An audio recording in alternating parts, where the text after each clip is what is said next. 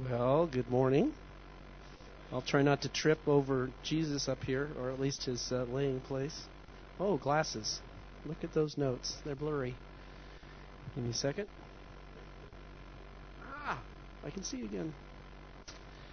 My name's Randy, and my wife Claire and I are uh, senior pastors of the church, and we're glad to be with you all and to spend this uh, time with you. This uh, Christmas season, um, we have been sharing with you one of our personal family traditions, the Advent. And uh, we've been doing that by having various families come and participate and share with you uh, those um, uh, events and, and what we remember that. Advent means coming, and it is a part of the uh, remembrance of Jesus and kind of giving us tools to be able to focus on Him in this season. And each week we have uh, addressed somewhat this question why did Jesus come? Uh, by describing and talking about things that Jesus came to bring. The first week, as was uh, reminded to us earlier, we spoke of the hope candle, which spoke of the hope of the prophets and our need for hope and how Jesus came to bring us hope. Uh, last week, Clara spoke about uh, the mercy candle representing uh, the mercy of God coming through John the Baptist as a forerunner of the Messiah.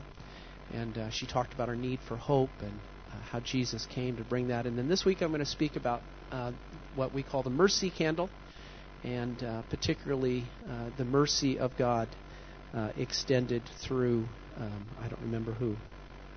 Oh, wait, no, that was. That was the second week. I missed. And then I'm talking about the faith candle. Sorry. Which is the faith of the Magi. Yes, thank you. We said that. Cool. Anyway, a few years ago, I uh, took a personal retreat, as I used to do uh, once or twice a year, and, and I particularly uh, had the goal to study, read, and pray about faith uh, as a topic. Uh, there are a lot of varieties of approaches to understandings about faith in the Christian uh, church, and particularly wanted to focus on that. And as a part of that, one of the books I read in its entirety was the book of Romans uh, just reading through it and underlining every single time the word of faith appeared uh, in the text. And I was uh, honestly startled with the quantity of times that that word is mentioned, and would encourage you sometime perhaps to do that um, yourself as you go through it. So I'd like to uh, begin our consideration of our need for faith by reading the opening of this letter from the Apostle Paul to the Roman church uh, Romans chapter 1, verses 1 through 5. Paul, a servant of Jesus Christ, called to be an apostle, set apart for the gospel of God, which he promised beforehand through his prophets in the Holy Scriptures. This gospel concerning his Son, who was descended from David according to the flesh, and was declared to be Son of God with power, according to the Spirit of holiness by resurrecting from the dead. Jesus Christ our Lord, through whom we have received grace and apostleship to bring about the obedience of faith among all the Gentiles for the sake of the name of Christ. In verse 5, Paul articulates the goal or the outcome of his ministry, of what his apostleship meant. And he said it this way He said, to bring about the obedience of faith among all the Gentiles for the sake of Jesus' name. Now, this same phrase, the obedience of faith, is also used in the second to the last verse in the book of Romans. And as such, this concept of the obedience of faith forms the bookends uh, for the rest of the book at the beginning and the end. This is what it says in Romans chapter 16, verses 25 through 27. Now, to God who is able to strengthen you according to my gospel and the proclamation of Jesus Christ, according to the revelation of the mystery that was kept secret for long ages, but is now disclosed, and through the prophetic writings is made known to all the Gentiles according to the command of the eternal God, to bring about the obedience of faith to the only wise God through Jesus Christ, to whom be the glory forever. Amen. So, what does Paul mean by this goal of his to bring about the obedience of faith? Firstly, it's interesting to me that Paul identifies this goal particularly as the goal of his ministry. He could have said a number of other things. He could have said something like, I have received grace and apostleship to lead people to believe in Jesus. He could have said, I received grace and apostleship to turn people's hearts to God. I've received grace and apostleship to bring about justice and reconciliation in the world among all races.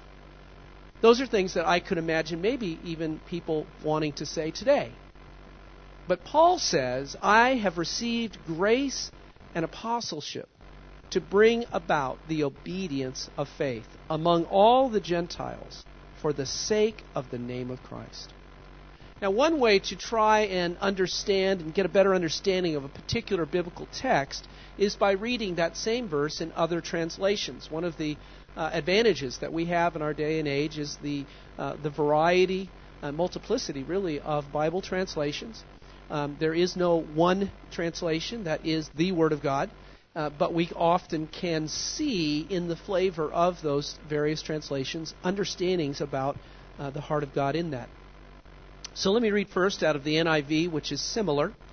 Through Christ and for his name's sake, we received grace and apostleship to call people from among all Gentiles to the obedience that comes from faith. The uh, today's English version says, "Through Christ, God gave me the privilege of being an apostle for the sake of Christ, in order to lead people of all nations to believe and obey." Through Christ, in the message it says, through Christ we receive both the generous gift of his life and the urgent task of passing it on to others who receive it by entering into obedient trust in Jesus.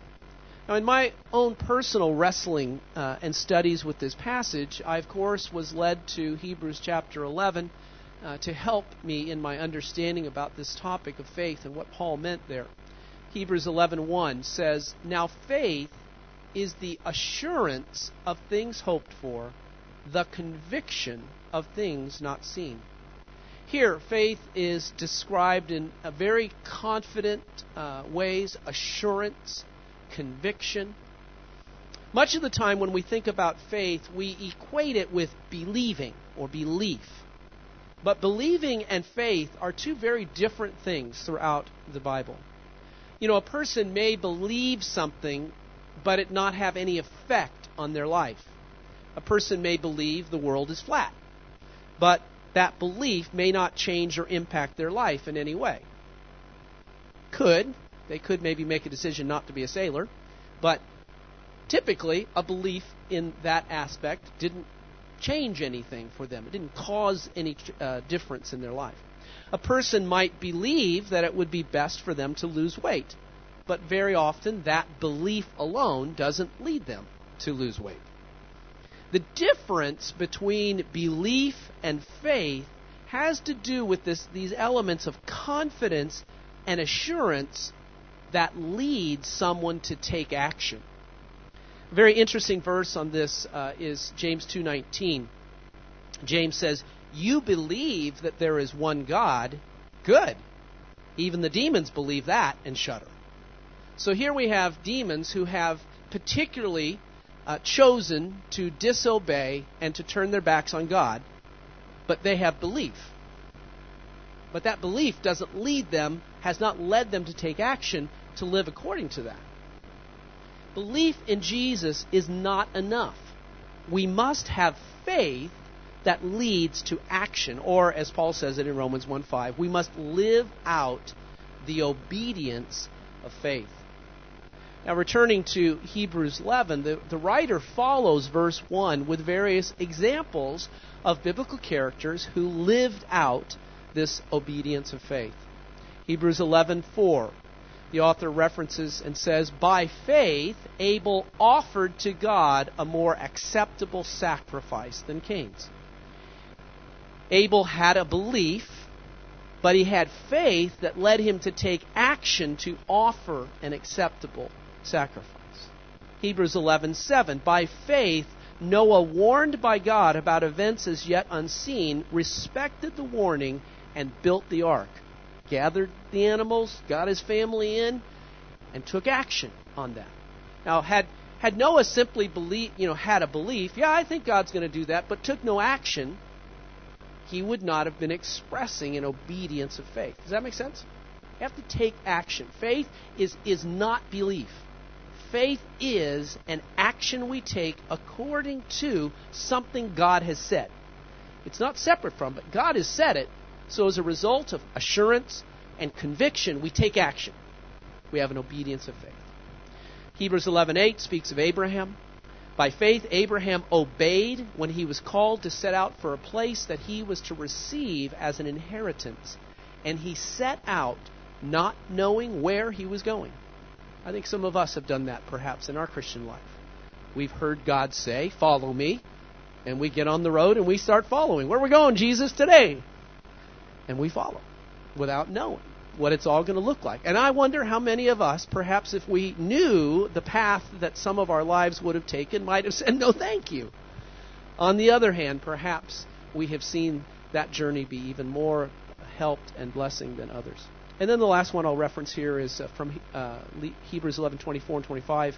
By faith, Moses, when he was grown up, refused to be called a son of Pharaoh's daughter choosing rather to share ill treatment with the people of God than to enjoy the fleeting pleasures of sin. So here we see each of these and others named in Hebrews 11 throughout the Bible expressing obedient faith in God by taking action on what God has said.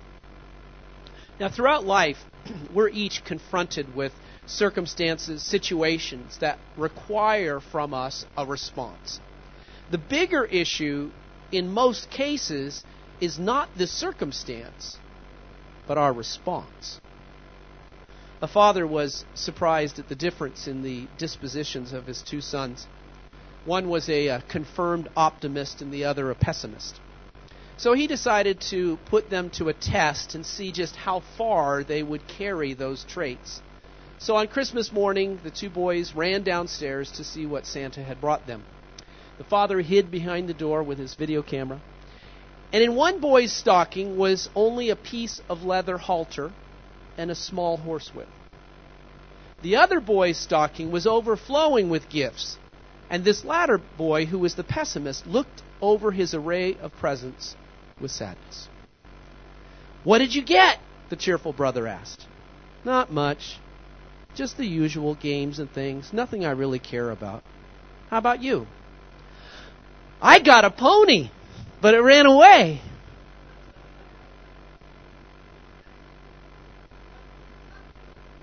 The Jesus, the coming of Jesus, is one of those circumstances that brought a lot of different kinds of responses. And this morning, in thinking about our need for faith, I want to look at some of the responses of the characters in the Christmas story. But before we go there, let's pray.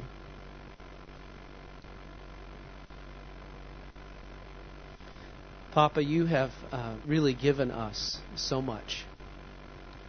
If we were to reflect on our lives and the various Christmases and times, though our journey has perhaps led us at times to uh, places of difficulty, mountains, hurdles in our lives, and difficulty, you have led us through those. And you have embraced us, even carried us at times bringing to us the grace, your empowering presence to express faith, to take action, and to follow you. Pray as we uh, consider these characters and their circumstances they faced in this Christmas story, and we see and reflect on their responses, that we too would be those who would take action, who would express our lives through the obedience of faith. Father, I pray for guests that are here particularly that um, they would find and meet you here. Whether it be in the words of this talk that they are stirred, whether it simply be the expression of love that they experience, whether it be just in awe of the reality of God and of this season. I welcome you to do that.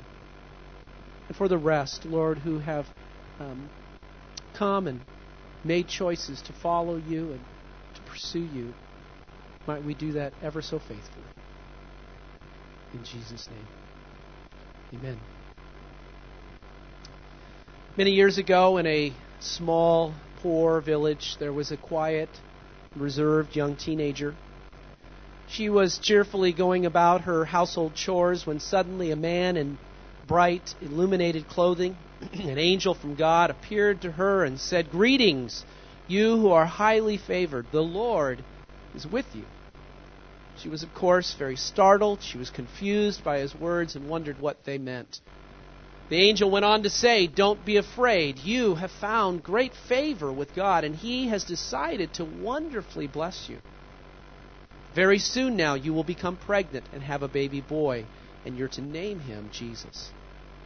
He shall be very great and shall be called the Son of God, and the Lord God shall give to him the throne of his ancestor David and he shall reign forever and ever over Israel, and his, of his kingdom shall be no end. She then asks the angel, Well, how, how can I have a baby? I'm a virgin. The angel replied, The Holy Spirit shall come upon you, and the power of God shall come over you, so that the baby born to you will be holy, the Son of God. Now, think about this story with me, if you would. Uh, if you're a woman, think about perhaps a time when you were 15 or 16. If you're a teenager, imagine yourself. If you're a man, think perhaps about a sister, a friend, maybe a daughter. How would you or they have responded in this circumstance? Ha! Me, you've got to be kidding. Uh, I think you got the wrong house. Uh, I think you've got the wrong person. You know, my mom told me to never talk to strangers, so I think you better leave now. Uh, yes, police? Yes, I need you to come over right away. There's this weirdo in my house. I mean, really, wouldn't we respond in a very weird way if we were to have an encounter like that? But let's look at Mary's response. Mary said, I am the Lord's servant. May it be to me as you have said. In other words, Mary here is saying, Yes, Lord. I believe you. I receive Jesus, your Son, into my life. Mary believed God. And she responded in faith and put her trust in God and took action on that belief. Now, the next character in the story was a very hard working, poor laborer Shining through his poverty was an incredible integrity and honesty. Everyone knew him as a wonderfully upright, virtuous man. He was engaged to a lovely young lady whom he loved dearly. Few months before the special day when he was to be married to his young fiancée, she informed him that she was pregnant. And having been pure in their relationship, he knew the child was not his, and he became extremely distraught because of his love and tenderness for her, rather than expose her to ridicule and disgrace and possibly death through the sentence of stoning, he decided to break up very quietly. Late one night, after he had stayed up late contemplating the circumstance,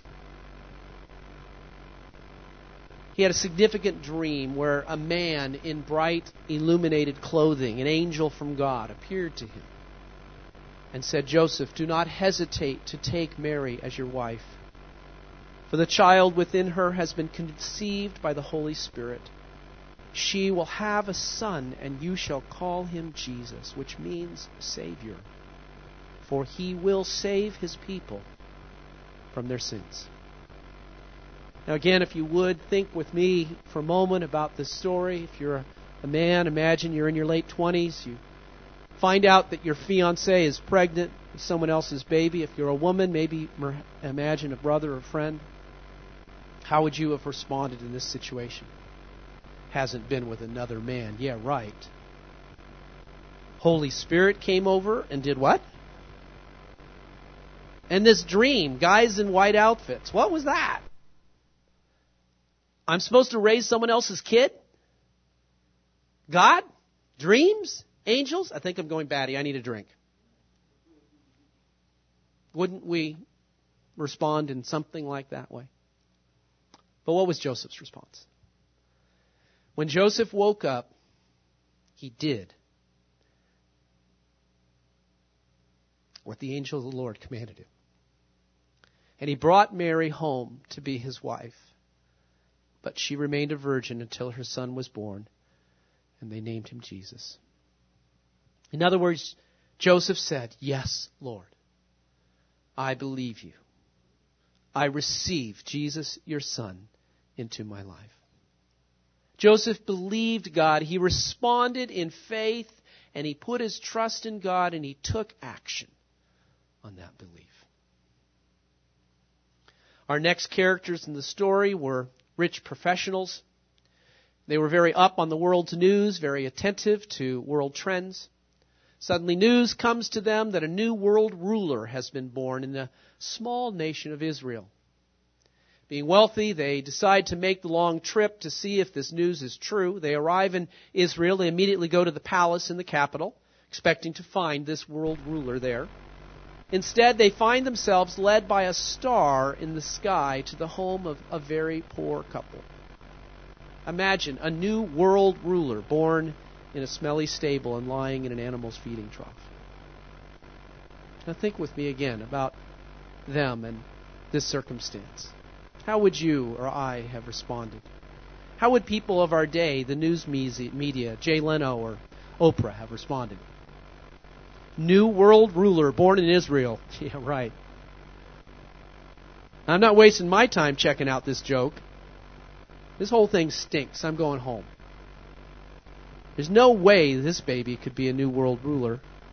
How did I get myself into this mess in the first place? But what was their response? When they saw the star had stopped, they were filled with joy. They entered the house where the child and his mother Mary were, and they fell down before him and worshipped him. Then they opened their treasure chests and gave him gifts of gold, frankincense, and myrrh. In other words, the wise men said, Yes, Lord, we believe you. We receive Jesus, your Son, into our lives. The wise men believed God. They responded in faith and they put their trust in God and they took action on that belief. Our next character was a powerful but very insecure national leader of an insignificant, politically occupied country. When the wise men came asking, Where is the child who has been born king of the Jews? this leader became frightened he had an immediate investigation of all the facts. And when he learned what city the child was born in, he secretly called the wise men to him, and he deceptively sent them out to find the exact location where the city was. Herod did not respond in a positive way to Jesus' coming, as we will see in a moment. He emulates, I believe, most of our natural responses to God. But he didn't have to respond that way. He could have embraced the coming of the Messiah. He could have truly gone to worship God's Son. He could have loved instead of hated. But what was Herod's response? When the wise men did not return to report back to Herod because they were warned by God not to, Herod flew into a rage and commanded the murder of every little boy two years old and under who lived in Bethlehem and its surrounding areas. That would include the ages of my two grandsons.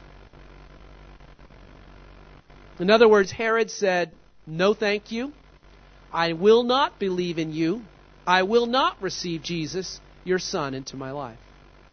Herod rejected God. He did not respond in faith, nor did he put his trust in God. And then our last characters in our story were also poor laborers. In fact, they were considered outcasts of society. They were not considered to be fit to mix with regular society. These men were sitting around after work one evening having a few drinks and telling a few stories when suddenly another one of these men in bright illuminated clothing appeared to them and they fell back terrified. But the angel reassured them, Don't be afraid. I bring you good news of great joy for everyone. The Savior, yes, the Messiah, the Lord, has been born tonight in Bethlehem, the city of David. And this is how you will recognize him. You will find a baby lying in a manger, wrapped snugly in strips of cloth. And suddenly the angel was joined by a vast host of others, the armies of heaven, praising God and singing.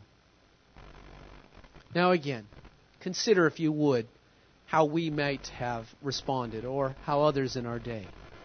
Let me out of here. This is crazy. That wine tonight. I don't know what you saw, but I didn't see nothing.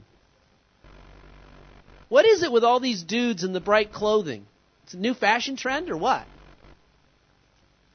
The shepherds could have, maybe should have responded that way, but they didn't. Luke tells us that when the angels had left them, the shepherds said to one another, Let's go to Bethlehem and see this thing that has happened. Not, hey, let's go see if this happened. No, let's go see this thing that has happened, which the Lord has specifically told us about. And it says that after seeing Jesus, the shepherds went back to their fields and flocks, glorifying and praising God for what the angels had told them. And because they had seen the child, just as the angel had said. In other words, the, the shepherds responded and said, Yes, Lord, we believe you. We receive Jesus, your Son, into our lives. The shepherds believed God. They responded in faith. They put their trust in God and they took action on that belief. This Christmas, I would like to ask you will you respond with the obedience of faith? Will you receive Jesus as the baby? With all the hustle and bustle of shopping, baking, traveling, visiting, will we forget the baby Jesus? Will we remember that Christmas is His birthday and that this is a time to celebrate and remember Him? Will we make room in our lives for Jesus, the baby, this Christmas? Will you receive Jesus as Savior? As beautiful as the Nativity and the baby Jesus is, Jesus didn't come only to be born. Jesus came to live a life fully pleasing to God, to offer his life as a sacrifice on the cross, that you and I might have and experience eternal life and a restored relationship with the Heavenly Father. Will we remember this Christmas that that will we remember that Christmas culminates at Easter? And that this time is also for us to remember the cross. Will we make room in our lives for Jesus, the Savior, this Christmas? And then lastly, will you receive Jesus as King? Jesus did not come only to be born or only to die. Jesus rose from the dead, and he has come to be King. King over my life, your life, our families, and the world. Herod understood the implication of this, and he rejected Jesus. Some of you here today have accepted Jesus as the baby. Some of you have accepted him as your Savior, but some of you have not yet to receive Jesus as your King. Perhaps you've liked the idea of eternal life, forgiveness of your sins, but you haven't really let him be King over everything. Perhaps you still want to make a few of the decisions. Perhaps there's still some fun in your life that you think that you'll miss if he is king. Perhaps you're fearful that He won't really be able to take care of you. I'm here this morning to tell you and to share with you that there is nothing better than letting Jesus be King of your life. He has more information and can make better decisions than you or I.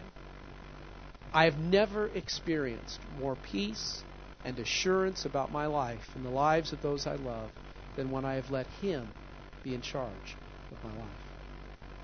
And He is able to take care of all your needs when you make Him King and let Him lead and guide you. Will you make room in your life for Jesus the King this Christmas? Will you step aside and welcome Him? Will you say, Yes, Lord, I believe you. I receive Jesus, your Son, as Savior and King in my life. God is asking us to believe Him, to respond in obedience of faith by putting our trust in Him and stepping out to live our lives according to that trust in Him as a baby, Savior, and King. Let's pray.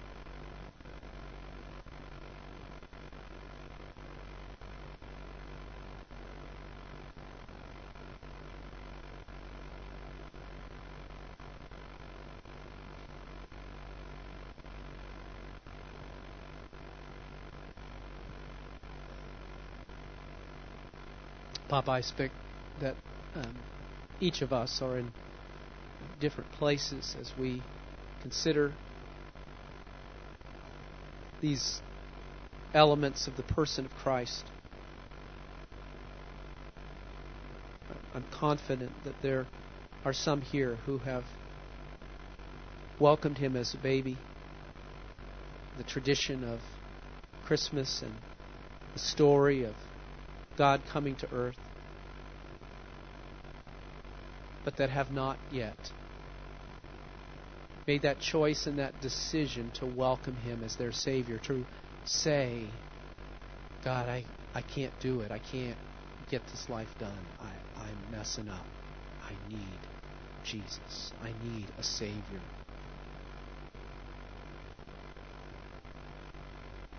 And I would welcome you to not leave today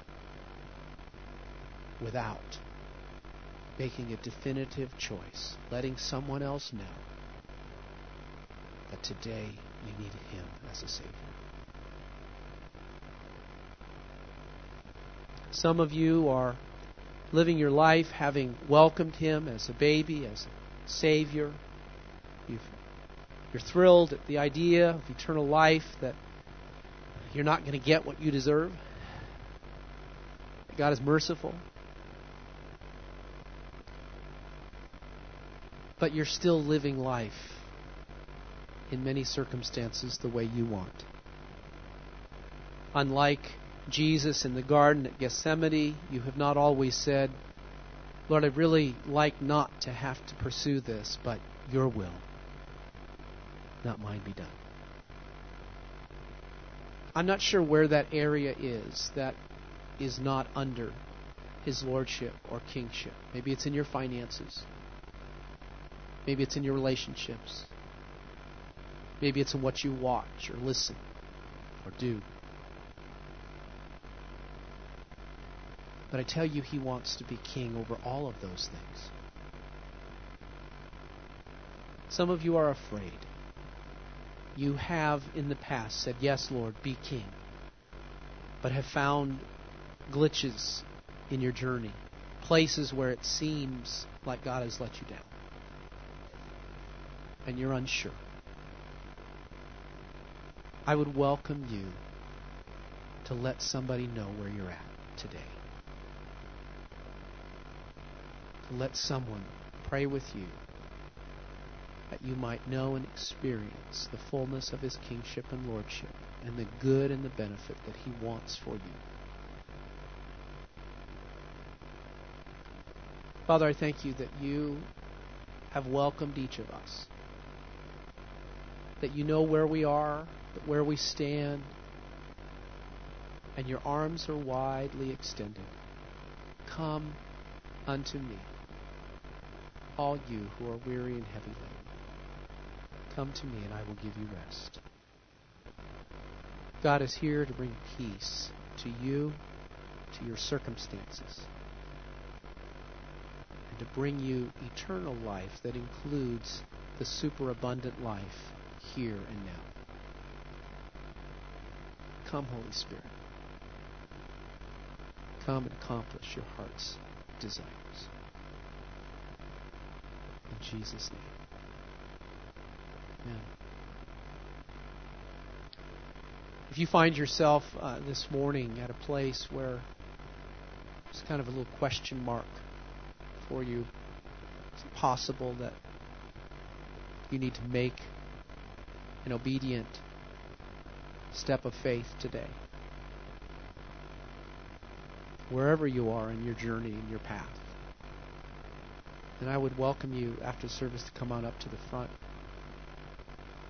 to allow us to come alongside you and to come on shoulder to shoulder to journey with you in your journey of faith.